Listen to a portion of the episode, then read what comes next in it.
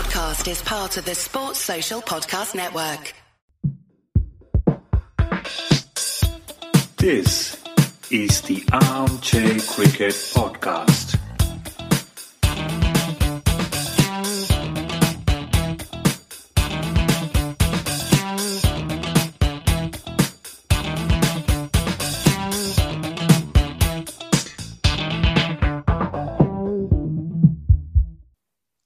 Hello, everyone. Welcome to a brand new episode of the Armchair Cricket Podcast, a podcast focusing on Test cricket by armchair critics of the game. I'm your host, Giri. And after a few weeks of absence, I have my co host, Ajit, joining us back on the podcast. Uh, as you all know, IPL has just started in India.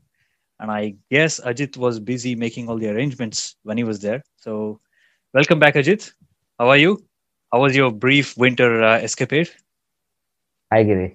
Uh, thanks. Uh, it was a good one. I mean, I must say I inspected all the grounds, and I must say Yeah. I'm happy with the, let's say, the COVID-based uh, precautions that has been taken.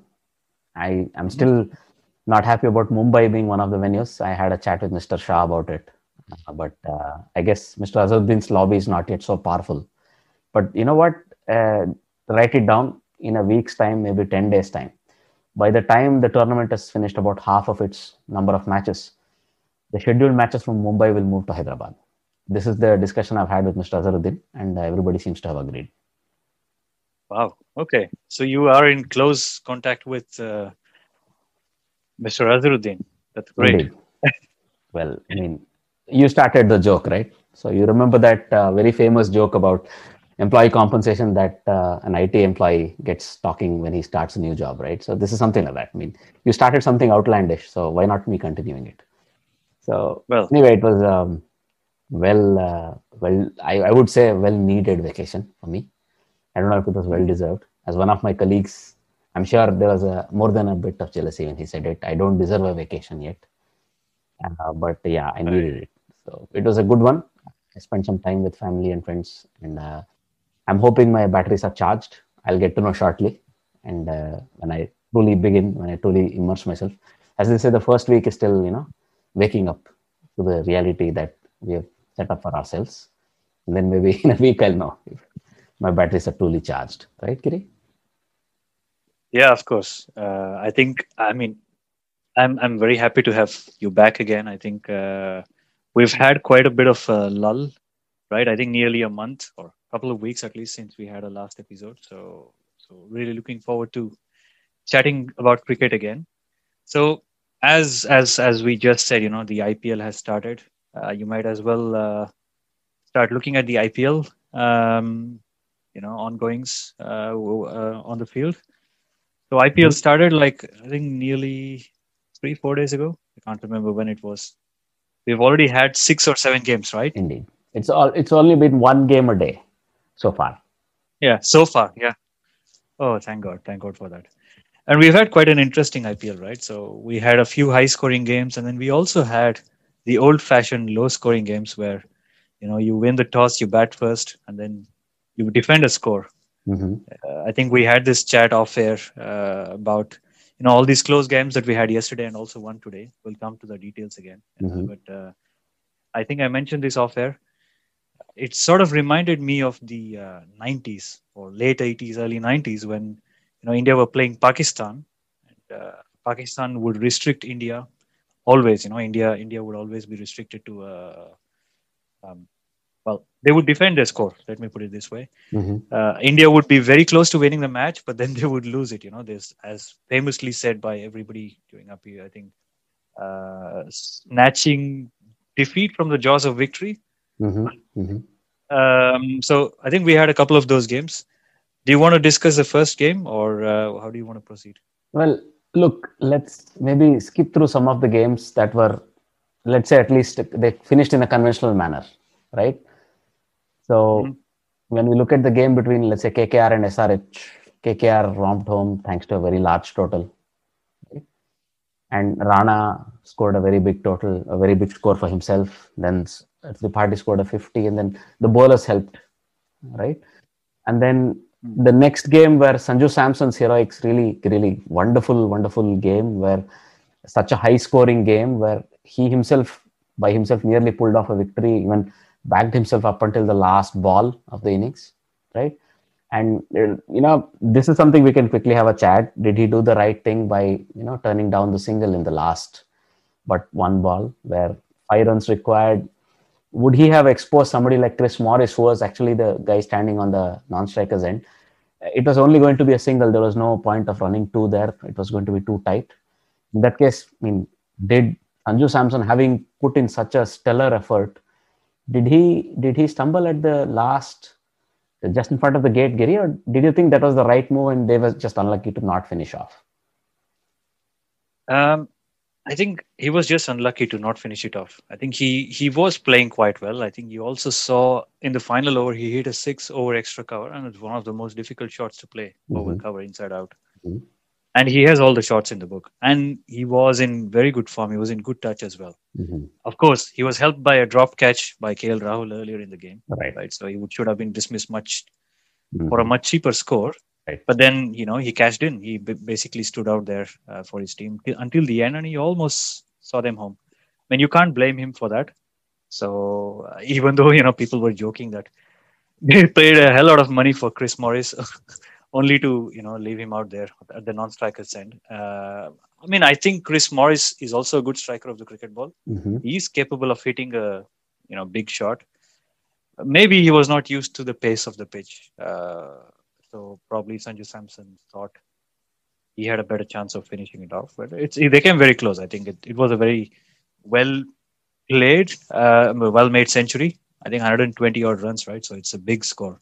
Mm-hmm. And he came at one down, so he, batted there pretty much 16, 17 overs. So it was a long innings, and it's also very uncharacteristic of uh, Sanju Samson to stay out there for such a long time. I think he showed great composure and also he has learned a lot, I guess, uh, from his previous. Uh, you know, um, I think he always promised a lot, but he never delivered. I mean, he only delivers once or twice in a season. This is the first time I think we saw very mature innings. Uh, probably he was probably helped by Sangakkara. I think Sangakkara is making a difference. I see that already. So it's probably going to. Uh, I think it, it, I hope that it continues because I'm a fan of his uh, batting. He really lies very easy on the eye. I think there's there was even a comparison made when the commentators were talking to Sangakkara. Uh, they, mm, they, asked mm. him if he reminded, if Sanju Samson reminded him of uh, Jayawardene. Wow. I sort of agree. High yeah, praise. But, uh, I mean, yeah. Look, I mean, I'll start off right there where you started that or where you ended that. You know, uh, I read in an interview, Sanju Samson says every time he walks away from Sangakkara after a chat, he's more clearer as, as to how he has to approach his game. And that, that's something special, right? So Sangakkara the maturity. I mean, I must be frank, I was a bit surprised when Sangakkara accepted the role of a team director in an IPL team because this guy is now currently also the president of MCC, right? He's the outgoing president, at least. And for him to sort of take up a role of an IPL team director probably is, you know, logically the next step. But a team like uh, Rajasthan, who, who are more money ball than money bags, right?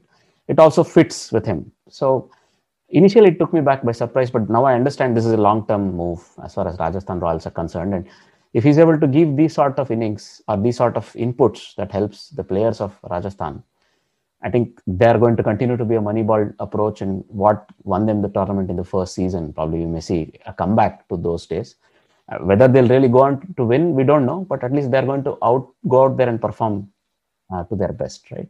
This is one thing. So going back comparing Sanju Samson to somebody like Jayawardene, I mean, I'm sorry to be blunt about it. No, that's that's oodles of steel. What you don't see in Jayawardene are the lot of steel that always was under all of those innings. You see the velvet always, the smoothness of the strokes, but the mental makeup, the mental strength, scoring 100 in a World Cup final. Let's not forget this is Jayawardene, right? And um, many of his hundreds I remember were scored under immense amount of pressure. Same for Sangakkara for that matter. So, but we'll get into it in, in another time because even though we are test match fans, at least upcoming couple of episodes, I think it'll it'll all be about short format cricket, right? So, going back into this game, look, I also appreciate a lot of uh, lot that was said and in the way his innings was, you know, the way he paced his innings. Um, lot of praise from all quarters, right? From pundits, from fans, like. Uh, let's not forget there were three chances that he offered mm-hmm. before he crossed 50. But he made it count and he very nearly won a game. And there are a couple of shots that will stay with me forever. There was a there was actually a loft or extra cover that went for a six. It, it appeared he would probably just cross the 30 yard circle and maybe get two. It just kept going. So when he hit the last shot, I thought, there you go, he's hit the same shot again. For that ball to just land a couple of meters short of the boundary, I think it was one of those things. It was very unfortunate, but he very nearly pulled it off. So it was a really, really special innings. And we really hope he's a special player, right? So for me, the way I look at it, it's always in his head. So if he can, if this is an innings that can turn it around for him as from his career perspective, he still has a long career ahead of him in IPL, maybe even in internationals, right? He got a very short opportunity for India. Maybe he gets opportunities in other formats and also, you know, gets a chance to play for himself. Let's see how that all goes. But one thing I wanted to also mention is, right, the bowling of Arshdeep in the last over. So considering the amount of runs that were scored already and bowling a last over with just 13 to defend, right? That, that uh, something has to be said about this guy as well. And KL Rahul backing him all the way and then Yeah. giving him the last over ahead of somebody like Shami or Jhye Richardson, right? International quality bowlers. So that was very good to see. And of course, uh, look, the innings that KL Rahul himself played at the top of the order, right? And Deepak Hooda, who you know blasted six sixers, all of them were a clean, clean hits, huge hits as well, right? You could see the difference when they were they both were batting on how Huda hit versus how KL Rahul hit, right? And that was an interesting contrast. I mean, we'll not go too deep into it, otherwise we'll probably talk another 40 minutes about it. But all in all, a very instructive, instructive, uh, let's say, match as far as I'm concerned. It promises a lot. Uh, such a tough competition that something could could have been a walkover. You know, the opposition could have finished a 150 with 150 or something, but they came very close. So it, it bodes well because the same thing has continued on. Look, if you if you were to look Yeah. at the next couple of games, I mean, I will use the word choke, right? So it's nothing but that. So Mumbai Indians scored a subpar uh, 152 versus Kolkata Knight Riders. Kolkata Knight Riders coming off a big win versus SRH in, the, in their first game, right?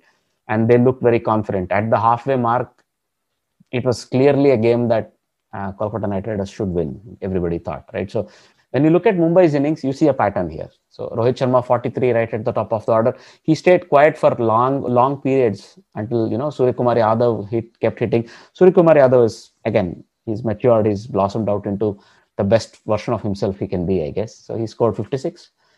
But then the moment Surya Kumar Yadav was dismissed, nobody could really hang on. Hardik Pandya seemed to struggle.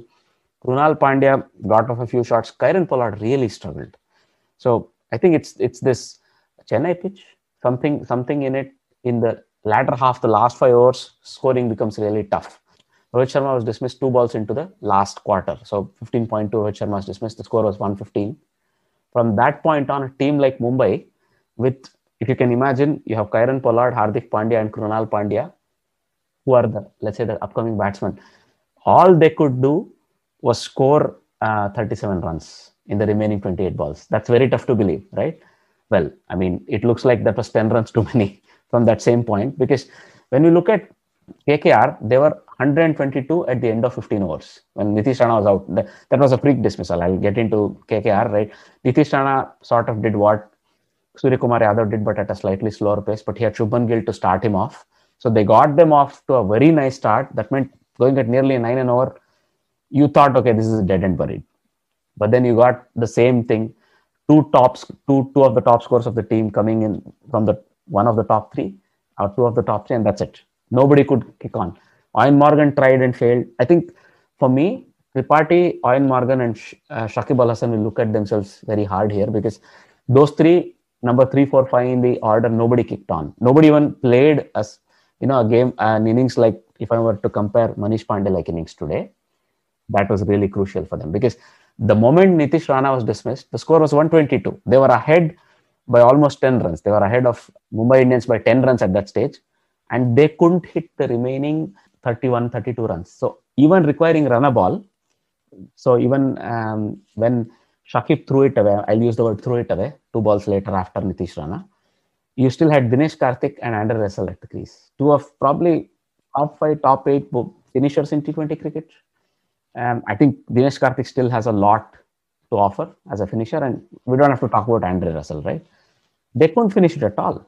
So uh, from that point on, Kolkata Knight Riders have scored 20 runs. Can you imagine an IPL team scoring 20 runs in the last five overs? That actually happened. So this is a very interesting pitch, Giri, the Chennai pitch. Yeah, I think there was also an interview. Um, in, I think maybe after the first power play in Kolkata Knight Riders innings, uh, the commentators interviewed uh, Baz, you know, Brendon McCullum, and they asked him if he was feeling comfortable, or if the dugout was feeling comfortable about their start and if they were going to win the game. But he was very nervous. He didn't, uh, of course, he was not being very, uh, let's say, hopeful about it. He was a bit nervous. He said, "Ah, we have to see Mumbai Indians are champion teams. You know, they can always come back. So you have to be careful. We are at least satisfied with where we are." And then on cue, I think right after the interview, Shubman Gill was uh, dismissed. Uh, and then, as you said, you know, Rahul Tripathi was dismissed, and then all the other wickets kept falling. Uh, what I felt very bad about was uh, the way uh, Nitish Rana was dismissed, actually. So, Nitish Rana, he was looking good. I, I know he was playing a more attacking innings compared with the other batters in the squad after Shubman Gill was dis- dismissed, right? Nobody else, right? Nobody else apart from these two guys, Shubman Gill and Nitish Rana, if you look at the scorecard, went into double figures. All of them were single figures. And this is incredible, right? So he, I think, should have been there. He should have been there till the end. At least he should have taken responsibility. Uh, and what I didn't understand at that point was, uh, you know, uh, the approach that Shakib Al Hasan took. And that for me is a bit uh, surprising because he's normally a bit calm uh, compared with the others, I would say. Eoin Morgan, we, we know what sort of a tactics he always em- uh, employs, right? So he's an attacking batsman. He doesn't stop scoring. He always tries to hit it out. Yeah. But coming back to the question about the pitch itself, yeah, I think this is a very different IPL pitch. I think this is, I don't know, I mean, this is comparable with a test match pitch uh, where things start happening on day four and day five. Maybe it equates to the same uh, after the, let's say, 13th or the 14th over in each batting innings. Something happens. I think when the ball gets soft, maybe it doesn't come onto the bat or maybe it sticks in the pitch if you bowl cutters. Uh, it probably is a recurring theme. I don't know what's going to happen in the next matches if they're going to play on a similar wicket or if they're going to prepare something different. So uh, it it really you know um, at least it gives us a lot of good entertainment. Not in terms of high scoring matches, but at least very closely fought or closely finishing uh, game. So let's keep this going. I would say. I mean, I do, I would I would really not like this to stop. Let's Mm. see some some things being done also by the bowlers, not just the batters. They were probably not played on uh, same the same pitch. So does that mean the entire square has such a quality, or maybe as Exactly. you say, the upcoming pitches are probably going to be harder and truer uh, for the entire 40 overs, let's say, right? So something to really look forward to. So very strange pattern when you look at it, and the same pattern was again repeated. So, but before we go there, I think a word of praise for both the spinners of Mumbai. So before the IPL 2021 began, there were a lot of let's say uh, reviews and previews that were given by people saying the spin contingent of Mumbai is still very weak. They somehow sneak through uh, thanks to the brilliance of players all around that they get to show. But I think uh, Krunal Pandya four overs one for 13 and Rahul Chahar four overs four for 27. They made a huge difference on this pitch. I think Rahul Chahar at least two of his wickets were just people who are trying to slog him and got out, but that, that's not his fault, right? He kept bowling in the right areas. So he got four wickets, very deserved, and uh, also deservedly the man of the match in that game. So coming on to the next game, again in the same Chennai stadium, it was between Royal Challengers and Sunrisers that happened today, Giri. So I I don't know how much of it you got to follow because I think you followed it very sporadically. You were telling me. Yeah, not much. I, I saw the over when uh, Virat Kohli and Maxwell hit 20 runs uh, of the over of uh, Shahbaz Nadeem, I think, and I was actually surprised that it was it was another uh, 150 or uh, even less than 150 score that RCB made. And then I thought, you know, RCB are back to their old ways, right? So they always promise so much at the beginning of a tournament, and then they uh, fade away. And I was thinking the same. But I think you followed this match very closely, and you were even telling me. I think we were on a call. You were explaining to me what was going on when I was driving Indeed. outside. It was quite nice. It was a ball by ball update uh, for the last uh, two Yeah. overs of uh, the chase, right? So before we go there, I mean, a word of praise for Glenn Maxwell. the way he paced his innings was perfect because he seemed to have already understood how the pitch will behave. And instead of going gung ho from, let's say, the 15th, 14th, 15th over onwards, he held himself back right until the 17th, 18th over. And he saw that de Villiers came and went. Washington Sundar came but struggled, couldn't really get going. And Dan Christian again came and went. So Kyle Jamieson, he waited until he had Kyle Jamieson with him. And it was, see, in the last five to eight overs of a T20, it will be five balls, 10 balls that you get to face once you have wickets in hand. You go out and you try to score at 150 plus. Right? That's that's the mandate. Only Kyle Jamieson was able to do a bit of that. And uh, Washington Sundar personified that struggle because I remember he scored a boundary of the first ball of an over. I think must must be the 16th or 17th. I can't remember. But then the rest of the over, he struggled to get it off the square. He's unable to time. He's this guy is a natural timer of the ball. He doesn't look to muzzle the ball. He plays in a you know orthodox way, and he couldn't he couldn't really hit the ball off the square. On the other hand, Maxwell kept biding his time, waiting for a ball that he knew was in his let's say ballpark, and he's he would clearly hit it for a six or a four, and he continued waiting.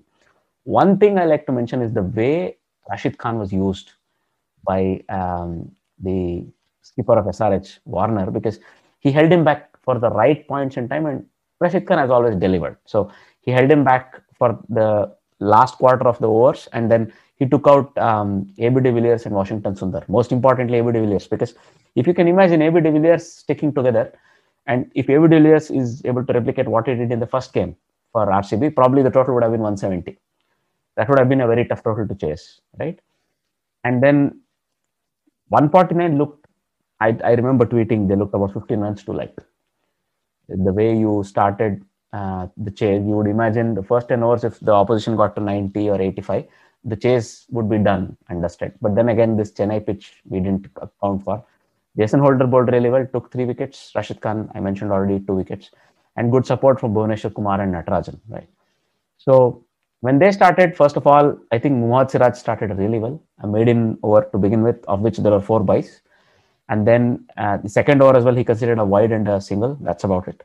So Wriddhiman Saha was under pressure. Nine balls, one run scored. He got out. Muhammad Siraj trying to slash him over point, but just gave it to Maxwell. It was a very hard hit. Maxwell judged it well and took it. But then Warner and Pandey set it up beautifully. So what goes away here is that they were always ahead of RCB up until let's say the 11th over. From then onwards, the score started becoming equal thanks to that 20 run over that you just described. If that was the only over you saw in the game, at least in the first half, you would think RCB are headed for 180. But then again, I told you the vagaries of this pitch. And then same thing happened, exact same thing happened to Sunrisers. They have Rashid Khan who came in and scored a 17, but after number two and number three, David Warner 54 and Manish Pandey 38. Nobody could. Jonny Bairstow scored 12, but he didn't stay as well. He got dismissed by Shahbaz Ahmed. There was one over of madness that really cost uh, Sunrisers the game because three people got out. So Manish Pandey and um, Jonny Bairstow were the set batsmen, right? Going into the um, so the disastrous over was the 16th over. First ball of that over, bowled by you know Shahbaz Ahmed, Jonny Bairstow tried to hit top edge, got out, caught by the keeper. Second ball of that over, strike is exchanged. The other set batsman, Manish Pandey, tries the same thing, gets caught by short third man. And the sixth ball of that over, Abdul Samad tries the same thing and is caught. Nobody seemed to have learned the lesson that tonk it around, get ones and twos, get get the let's say the pace of the pitch. Don't leave it to a later batsman. So I think this is the story. The what Maxwell showed that you have one batsman from the top three or four has to stay I think this is the mistake Manish Pandey made, and probably he's kicking himself because I think we saw one game last season where him and I think Vijay Shankar got bogged down and they lost last season where they couldn't chase run a ball or so. Same thing happened here today. He got bogged down the moment David Warner was dismissed. He's not able to pick up the scoring. In the next three overs, he's continuing to score at run a ball, and that was going to be detrimental. What I really liked, Vijay Shankar, Jason Holder threw it away. Rashid Khan came out with a clean mindset. First ball, he faced from uh, Mohammad Siraj was a fast one wide, but he cleanly cut it over point for a six. Then he scored another boundary. He was the one, only one who looked like who was going to probably get Sunrisers across the line. Nobody else looked like they knew what they could do, right? But unfortunately, with just three balls left or two balls left, even I think he tried to go for a double that was not there. He tried to even make one run shot. I don't know if it was uh, conscientious or just happened. He He tried to come back, but he was run out by like half the length of a pitch.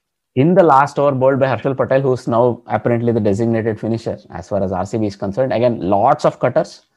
So he saw that the first ball he bowled that was in Rashid Khan's half, he hit for a boundary. So the moment he saw it, he started bowling short, slower balls. Again, the ball sort of sticks in the pitch, it never reaches the batsman. And Rashid Khan tries to take a double, tries to take another double, I think, and then gets run out. And that was it. Harshal Patel bowled a no ball, and that got sent to a boundary. That was the ball. I think it was a full toss that he sort of slipped. It was going to be a slower Yorker or something. It slipped out of his hands. Rashid, Rashid Khan, I thought it was a bit harsh on the bowler, that went to a four. And then after that, by then already, let's say he'd already learned his lesson, Harshal Patel, and kept bowling slower balls or cutters into the pitch, and that was that. So another choke, Giri? Yeah, I mean, uh, I don't know if you can call it a choke. Uh, it has happened twice, so I, I mean, I don't know if two teams can be choking in succession, but yeah, it's it's one of those uh, matches again. I think low scoring contests always make the best spectacle. Uh, so you have less pressure, you go out, you know, all guns blazing, and then the batting team, you know, the team that bats uh, in the second innings, have some sort of a scoreboard pressure. And they always want to win uh, quickly uh, maybe several different factors like you know improving their net run rate or something. And then they basically lose track of the the actual goal which is to win the match to finish the job so two teams have not done it now in succession. So let's see what happens in the next match in chennai. Uh, i'm i mean i i hope this continues as like i said because i really want to see something for the bowlers. Uh, let's see if it continues. Look I'll, I'll i'll tell you why i use the word choke there. Because how did Rashid Khan score 17 of 9 on the same pitch? In the same conditions. So uh, for me, there are con- there are conditions which affect how the ball comes to you and but then it's your mindset. I'll take you back to what you used. The example of India losing to Pakistan in late 80s, early 90s, mid 90s. It was only a mental conditioning thing. You could not unburden yourself of what you saw. And you saw people struggling. You saw people you respect as batsmen struggling and you thought, oh my God, how am I going to score on this pitch? Or something like this, whatever that is, right? How did on the same pitch Rashid Khan score 17 of 9, 1 6 and 1 4? He just waited for the faster balls or bad balls and he hit them for 4, what Maxwell also did. But the rest of the balls he tried maneuvering. This is the important part. He tried running twos. One of those cost him his wicket, but otherwise, probably he had won the game for SRH there, right?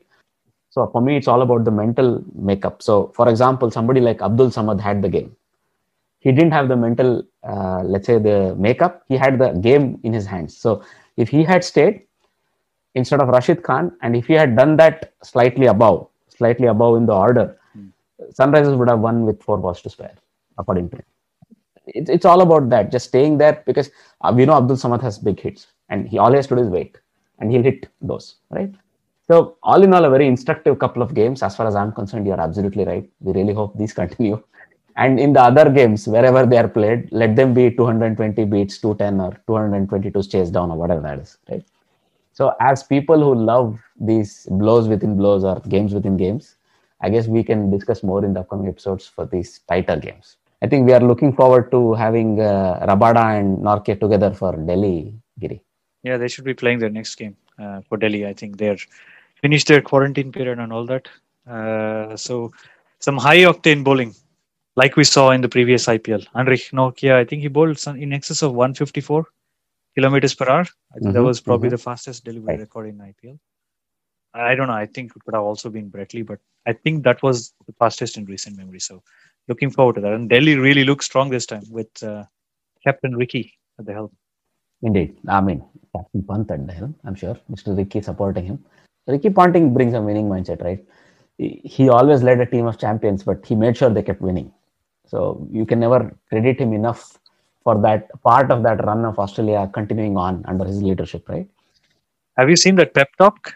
Have you seen that pep talk he gave to the team uh, no. during one of the training uh, sessions? No, should watch that. Uh-huh, uh-huh. he introduces himself as I'm Ricky.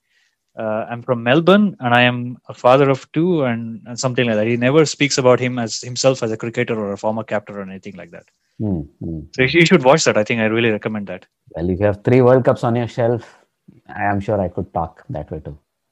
That's fine, but if you if you're a player who play under him, you know, if you if you were he was your coach, And if your coach talked to you like that, I think it would give you a different sort of a motivation. I know you're fully motivated, Ajit, so you don't need such pep talk, but there are others like me who probably need that a bit more than you do. Nah, it, it, that that was not that was not my intention. What I meant is that showing yourself to be somebody normal is is, is a great deal uh, for somebody like him, right? Exactly, that's what I meant. He's, he's very humble. When he walks into a room, you already have twelve thousand test runs and whatever ten thousand ODI runs and three World Cups walking in. But I mean, I'm sure he's able to get himself down to the Mm. level of a Prithvi Shaw, somebody who's struggling, you know. And I think uh, you see that turnaround. I really hope another player who we know is very talented, much like Sanju Samson, right? Who can convert into a career, long and fruitful career for himself at whatever level, right? Prithvi Shaw, we really hope.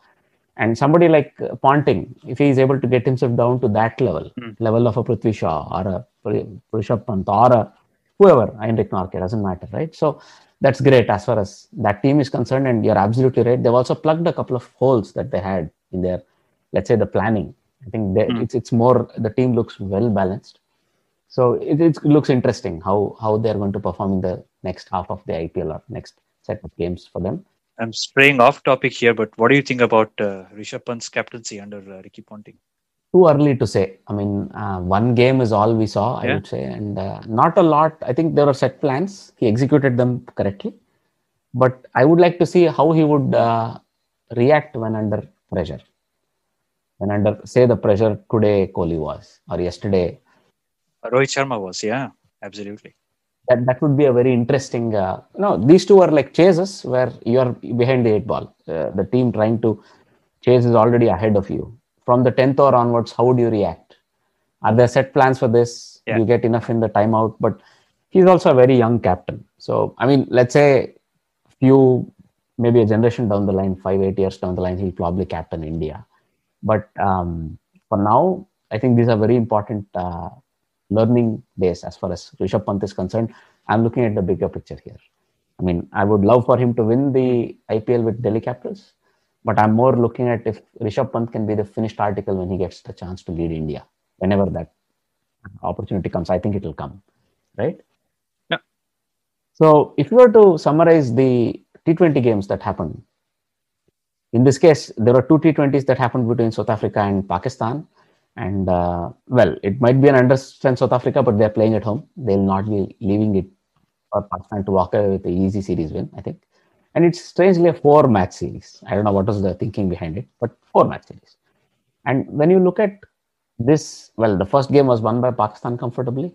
The second of these, now the they're playing in Joburg, and here, you know, it was sort of a it was a standard T20, not a lot to talk about. Um, Babar Azam from number three, he, I think he's he's gone to the next level. I think we'll put put a pin in this. Something we can discuss, Giri. So he scored a 50, but only at run a ball. He couldn't really accelerate at all.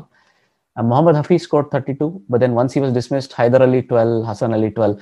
Not a lot of contributions, and nobody really kicking it off, scoring at a lot of uh, runs. Except I think Hassan Ali might have scored at 400, but it was only 12.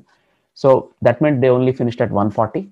Good bowling by George Linde, who opened the bowling, took 3 for 23. And then Lizaad Williams, who's a new player. They're trying out South Africa, 3 for 35. And then when it came their turn to bat, they had a clear mandate. It looked like there were no demons in the pitch. Aiden Markram, 54 of 30. And then um, Heinrich Klaasen finished off with uh, 36 of 21. Uh, strangely aided by George Linde, who was, I think, promoted up the order to keep the right left combination going and uh, 20 of 10 right? So that was a that was a let's say a um, template win as far as t20s goes chasing for uh, south africa. But the third game that that was a very interesting game Giri so as you were uh, earlier saying off air to me it was a real run feast at you know a typical t20 but with a with a sting in the tail in as much that south africa batting first on a very let's say juicy centurion pitch making 203 for 5 so First of all, great innings from Janneman Malan, 55, right at the top. Aiden Markram, 63, scoring at uh, more than 200. Then George Linde promoted up the order, scoring 22. Rassie van der Dussen 34. So good contributions right down the order. I think Pakistan did really well to pull them back. So um, in the 14th over, they were already 140 when they lost Janneman Malan. From that point, you would say they should probably have hit 225 or more. So they were probably a bit under par at 203 in 20 overs South Africa. So good bowling in the end by Mohammad Nawaz and Shaheen Shah Afridi and Fahim Ashraf. I think they sort of kept them uh, from really crossing into two, 220s. And then when it came their turn to chase Giri, would you like to summarize how it went? It, I think it went only one way. Precisely. I think um, what they had, Pakistan, I think they've sorted out their uh, top order when it comes to T20s. They have this uh, pugnacious little character called Muhammad Rizwan who can face up to any sort of an attack. So he shows that in his attitude, even on the field when he's keeping. Uh, and he was joined by Babar Azam, the captain. And these two put on a huge, humongous first wicket partnership, an opening partnership of 197 runs in T20 inside of 18 overs. And when uh, Babar Azam was out eventually, uh, have, after having scored a century, Pakistan needed like, you know, I think maybe seven or eight runs. Uh, and all Fakhar Zaman, who came in to do, I mean, he, when he walked in, he just needed to score two boundaries of the two balls he faced. That's it. The match was done. Mohammad Rizwan, of course, remained unbeaten on 73 runs. Um, he was relatively sedate, I have to say, compared with Babar Azam. And what is Babar Azam made of? This is the question I have. I think he's the next best thing, or he's probably already the next best thing. Uh, he scored 122 runs in 59 deliveries, punctuated by 15 fours and four sixes. Strike rate of in excess of 200, 206.77. That's incredible. I think we are probably seeing uh, probably a once in a generation player uh, playing for Pakistan. I don't know if this is a bit of a an exaggeration, but I think this is really true. In my opinion, he's the next best thing. As I said, as I keep repeating myself anyway. Uh, and this guy oozes talent, and you you see that he scores so many easy runs. He, he, he doesn't look like he's struggling when he's scoring runs. Everything is very fluent. So and being a captain and after having won uh, an ODI series uh, in South Africa, is now continuing in that uh, with that uh, in the same rich vein of form that he he was in. So he's continuing that, and I think he also recently became the number one ODI batsman, uh, toppling uh, Virat mm-hmm. Kohli. So he's going up and up and up. I don't know where he's going to end up. He's probably going to beat all the modern day records. I mean, Virat Kohli's will be a bit of a stretch, but uh, if you look at his batting stats, I think in the last couple of years he has uh, prospered incredibly well. He has only played, I think, 30 odd test matches. He has an average of 44 in test cricket. Uh, and uh, in T20 internationals, he's now starting to do well. Of course, he has played 50 T20s and then he scored his first century T20 in this match. Um, his strike rate is quite good. I think his strike rate is something like 130. But where he has done well is the one days. He's played 80 one day internationals uh, and he has scored almost 4,000 runs. I think he's touching, pushing 4,000. He's 3,800 runs uh, scored that much. Uh, and he has an average of 56, 56.8 to be precise, at a strike rate of 88. But the interesting thing here is the number of centuries. He scored 13 centuries and uh, 1750. So his conversion rate is incredible, just like Virat Kohli. Uh, so in 80 tests, in 80 one-day internationals, he's already scored 13. So that's incredible. I think it's something like uh, five or in every six matches he scores a century. So it's a very good conversion rate, I have to say. So yeah, I think it looks really good for Pakistan. I hope they have good players around him. I think they have talented bunch of players right now. Uh, but I hope that they let this team you know perform in the longer duration, longer run. Give them a bit of a run, uh, especially uh, who is the coach? I forget his name. Misbah-ul Haq. Yeah, of course, Misbah-ul Haq. Yeah. So I hope he gives them enough enough time to settle in. Uh, this team probably will carry them forward in the next five, six years. And it was also good to see. I think I have to mention this in the ODI series uh, that Sarfraz was back in the uh, mm-hmm. squad for a match or something. He, he was very it was quite funny if you uh, i think i caught that uh, a period of that uh, small passage of play where he was giving instructions to everybody he was even giving uh, advice to babar forgetting that he's no longer the captain but anyway it was a right. bit funny uh, but babar yeah he's a special talent uh, i don't know what you have to say about him but i think we are in for something really nice in the future look i think he's he's come out at the right time he's basically let's say he's he's looking like for the lack of a better comparison, like he's looking like Kohli uh, five, six years ago. He's 26 years old. Uh, Kohli also chose uh, ODIs as his format to sort of master himself. So if you remember, Kohli also had similar stats probably at similar time. And from that point on, he was able to then go higher and higher. So you, as you were telling me off air, in Australia, he has a 90 and 100 in his recent test tour of Australia. He gets more opportunities to go now play in uh, UK, I think, later this summer, probably some tests. So he, he can then show what he's made of, right? So as a batsman, I think he's right there. So you see these, the current, let's say four, top four or top five, whatever you call, he's definitely there. Where does he fit in in the top four or five? Let's say we'll discuss it at the end. The way I look at it, maybe you look at it differently. But as a 26 year old, all of these people are 30, 31, 32. So he is the next king. So the he's the prince. He's the let's say the heir apparent. It's very clear.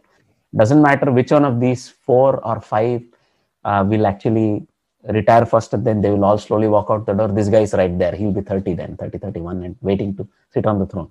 He is your next king for sure. As the best batsman of the next generation, upcoming generation, it'll probably be Babar Azam. Maybe people like Rishabh Pant, KL Rahul from India. You have Markram from South Africa, right?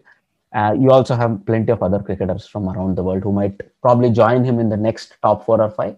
But the king of those top four or five, for me, will be Babar Azam, right? He'll probably be the top ranked ODI test and T20 batsman like Kohli was for a very short period of time. Look, you he said he dethroned Kohli, right? And he did, but that was a 41 month run at the top of the ODI rankings. that's fantastic. That's that's very tough to replicate, but yeah, somebody years. can probably Babar Azam can, right? So for me, what is more important is that the nature of Pakistan cricket is a bit more, uh, let's say, fickle. And there are other things off the field as well. There is somebody who's made an acquisition, not so good one against him. We really hope these are all things that go away and they don't distract him from his career. And also, he's, as you say, if required, he can give up the captaincy and sort of be a senior statesman quietly, focusing on his own thing and doing his own thing, like Carlos did. Okay? But if he's able to keep the captaincy and do it, that will be a really, really um, special effort from him given the way sometimes subcontinental teams captaincies uh, sort of you know it's always a very hot plate to sit on. So i'm really hoping that um, babar azam graduates to the next level like we saw kohli did. And maybe you know joe root and williamson i think have a more of a wave pattern which is common with many players. Kohli crested the wave for a couple of years. We've seen a bit of a dip. Maybe it's the baby maybe it's all the traveling maybe it's the bubble but maybe he'll redis- he'll rediscover it maybe he'll not. But then one guy who's consistently doing good in cricket in at least test cricket is smith. For me undoubtedly the best test batsman currently is smith. Kohli would come in second but on his day williamson would pip him for me. Um, but when it when it comes to limited overs internationals kohli is still the king. And uh, babar azam is the heir apparent. But then in his career before his career is over babar may overtake Kohli as the king when it comes to limited overs internationals. And if, when we put together all of cricket, I would still rank Smith to be one because of I think he brings very, very good qualities to a team, and when needed, he pulls out those tough innings. Kohli number two, and then it's going to be a toss-up between Kane Williamson and Joe Root because Joe Root has made a roaring comeback. He scored double hundreds in the subcontinent, 180 as well to go with that. So really in the next one or two years with two i think back-to-back world cups to come in limited overs internationals we are going to actually see this order sort of sort itself out. And who knows because of the way he's playing babar azam may push himself to be the top one or two batsmen out there all format batsmen together right? What do you think? Uh, i do agree on your assessment about uh, the limited over format. I think babar azam is the heir apparent. He will i mean i don't think he'll overtake uh, Kohli's records. Kohli's records are unbeatable. I think one day internationals, he's already got 4,300s in one day internationals. I think even Tendulkar had something like 50, 50 or I think maybe 48 or 49. Tendulkar was 51, 49, I think. 51 ODIs, 49 tests. Yeah. So he has 43 ODI hundreds and 27 test centuries. Uh, so it will take some, uh, I think it will take some beating. Um, but it depends. I think Babar Azam, if he has that uh, consistently performing team where he's not just the only contributor, but there are also others. So, so as to take the pressure off his shoulders, you know, with the additional responsibility that that he has as a captain. I mean, I personally don't see him do well. Won't see him doing well in the future if he continues to be the captain, knowing the volatility of uh, Pakistani cricket. Uh, maybe another two, three years, and then he'll just focus on his batting. I think that will be good for him and for Pakistani cricket and also world cricket for the next generation to come. So, looking forward to yeah, see him play more. I hope we get to see. yeah, I, I do hope that we get to see some Test series between India and Pakistan sometime, where we can actually see uh, what he does against India. Indeed. So, I mean, And from your uh, lips to the ears of the gods, whoever cricketing gods these might be, whether they sit in Mumbai or in Dubai, it doesn't matter. We'll find. Well, I mean, there's one more T20 left. As I said, it's a weird four-match series, but that gives South Africa a chance to come back and you know square the series to all. Right now, it's two-one for Pakistan. So, but you know, as a limited overs leg or limited overs series that they went, they they won the one-day series. At best, they will draw or they'll win joint the T20 series. So, a very successful tour for uh, Babar as a skipper as well. Right now, if you were to look at some of the news from outside of the cricketing field, so Ricky Skerritt has been confirmed as the CWI president for the second term. So, well, it it, it, came out that you know the other two candidates, Anand Sanasie and uh, Calvin Hope, uh, were withdrawing, right? So that basically meant Skerritt got sort of uh, elected unopposed. But that's a good thing, I think, because I think he's trying to unite, let's say, the old way of thinking of the CWI cricket West Indies with the new way of what is required. Because as a small nation or a small set of countries and nations who provide a very entertaining cricket team to world cricket, I think they have to make some concessions in the way some of their players might want to pursue a career. So finding the balance between how they get their, uh, let's say, their national team or the Caribbean team together versus how some other teams may have some rules for themselves. They may have to show some flexibility. I think that at least that's what uh, Skerritt has brought about. You can see Chris Gayle and Fidel Edwards being brought back into the um, teams, at least the T20 teams, right? In a T20 year. So with just the T20 uh, World Cup uh, in mind. So those are nice things I see, but also a lot of financial misappropriation he talks about and how he's trying to clean up. Uh, how much of it has really happened, we don't know, and how much of it is really ongoing, and how much of it will really show up.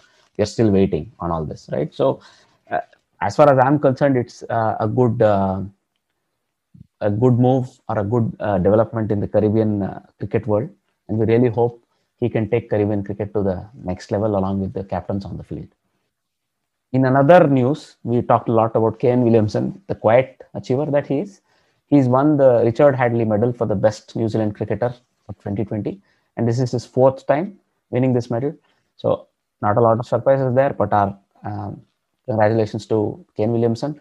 Along with him, uh, women all-rounder uh, Amelia Kerr and uh, Devon Conway have also won big in the New Zealand uh, cricket awards for 2021 season. So, congratulations to all of them in another news about you know PSL. So some good news there. So we remember that PSL was suspended due to many players testing positive and uh, you know probably a suspected breaches of the bubble.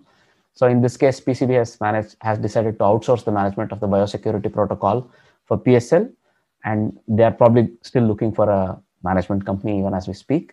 But the good news Yep. is that it will resume on June first, right? And it will be held in Pakistan as well. So all of this is very, very, let's say, positive news. And even the um, location and where they will be held has been released. All of them will be held in Karachi, and it will all be evening matches. And wherever there are double headers, it will 5 p.m. and 8 p.m. very similar to how IPL is held. But which team or which management team will take over when it comes to COVID safe technology and the let's say the policing of policies and other things remains to be seen. But good news as far as PSL fans everywhere are concerned. In, in uh, last of such world news that we want to focus on today, Heath has been handed a eight-year ban for corruption. Yeah, I, I mean, I really liked his bowling action. I remember, I still remember that.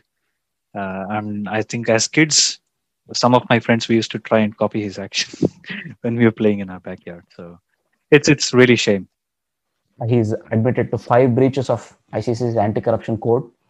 Some of these are very serious-looking things because he's, they say, provided former Bangladeshi captain's phone number to an Indian bookie and vouched for that bookie when it comes to that captain. And uh, he's been taking gifts, two bitcoins converted to about 35,000 eventually. Um, there were corrupt approaches under his overseeing in 2017 BPL, 2018 BPL, PSL, and IPL as well. Maybe they're suspecting, right? So these are all big, big tournaments. And he had, as a former international cricketer and captain of Zimbabwe, and later on a fast bowling coach that worked with multiple teams and multiple tournaments. I think he had a very big, let's say, um, shadow. Unfortunately, the disciplinary process took more than a year, but it it's come out that he's basically, yeah, he's accepted to all those charges. What I was referring to, uh, at least it's very clear, right? This former Bangladeshi captain actually lost a whole year of his career very recently. It's it's all very unsavory as it comes out, and unfortunately, I looked up to Heath Streak for much of his career as a lone fighter in a team uh, that was sort of struggling to hold up its own. He was one of the remnants of the you know the golden era of Zimbabwe, where with along with the Strangs, the Flowers himself, right? They were able to stand up to some of the best teams in the world at that point in time, right? And then slowly that team disintegrated due to one reason or the other. But this guy was the sort of straggling. He he always cooperated with the board. He always led the teams. I remember in his last international as well, he may have taken a five for. And I really, really looked up to him as somebody who um, did great things with cricket, with what he was able to achieve for Zimbabwe. But it's a real blow. I mean, we really hope you know they get to the bottom of how much he has been able to influence uh, other tournaments and things. And uh, yeah, we really hope this this saga ends here and now, rather than really really going up. So I mean, I was just looking up his last two games. His last test, he has a five for. Uh, it was against India, and India won by ten wickets comfortably, but he finished strong. This is what I remember. And anyway, so uh, moving on, let's take a look at the um, trivia section, Giri. So, would you like to take us through the trivia question from the previous episode and maybe the trivia question for this one? Yeah, I think the previous trivia question was quite a while back. It was relevant at that time because it was a test match that was going on between uh, uh, West Indies and Sri Lanka. Uh, in West Indies, of course.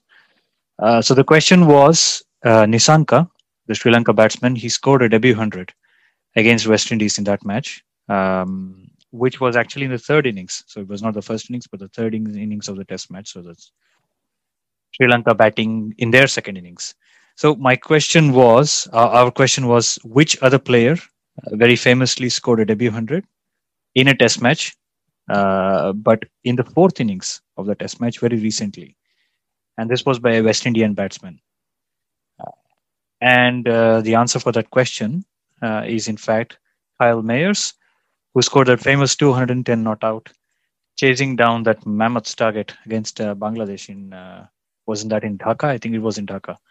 So it was a fantastic game. I think it was a, a victory against all odds, if I'm honest. So they chased down a target of 395 mm-hmm. runs. Incredible victory. So one of the matches that will remain in uh, people's memories for quite a while, just like the 153 not out by Kusal Perera. Indeed. And the yeah, so the trivia question for this episode is: right now we are, you know, we have IPL going on. Um, so we thought it would be nice to have a question on IPL for a change. So the question is: uh, amongst all the current franchises that are active in IPL, um, one of the teams has had no centuries scored uh, by its captain. So a captain playing for this franchise or no captain playing for this uh, franchise has scored a century so far in IPL. Uh, would you know which team that is? Please let us know your answer. So, as a clue, well, we were discussing Sanju Samson, the skipper of Rajasthan, scoring 100. So, there are actually two teams who would have met this criteria. Uh, with Sanju Samson scoring 100, that leaves one team, right? And what we can tell you is it's not a defunct team. It's a team that's been active from the beginning. That's the clue right? And surprisingly, one of the first ever hundreds in the IPL probably was scored by one of their players. So that's the clue we can give you. So, you know, I think we have a lot of exciting games, Giri, as far as at least T20 goes, we have IPL. Um, unfortunately, we might be test fans, but I think we'll have to uh, make do with this. And I think last year was the year we, at least for me, I fell fell in love back with IPL. I think I don't know if it was the same for you. I think it's true for me as well because there was no cricket at all for a few months. So we were longing for some cricket, and there was IPL, so it had to be. Uh, yeah, unfortunately, but now I think I'm beginning to enjoy it again, especially because of that low of those low scoring games uh, in the recent uh, past. But anyway, more to come, I guess. Indeed. So, lot to look forward to in the upcoming episodes as well. Uh, thanks a lot for all our um, listeners who keep us keep supporting us. If you have any thoughts, please do share it with us at Armchair Crickpod on Twitter. We are usually online during international games and these days during IPL games as well. And also, you could leave it as a comment on any of the apps that you used to listen to us. And also, you could write into us via mail armchair.cricket at gmail.com. Having said all that, it's a goodbye from me. And it's a goodbye from him. Bye bye.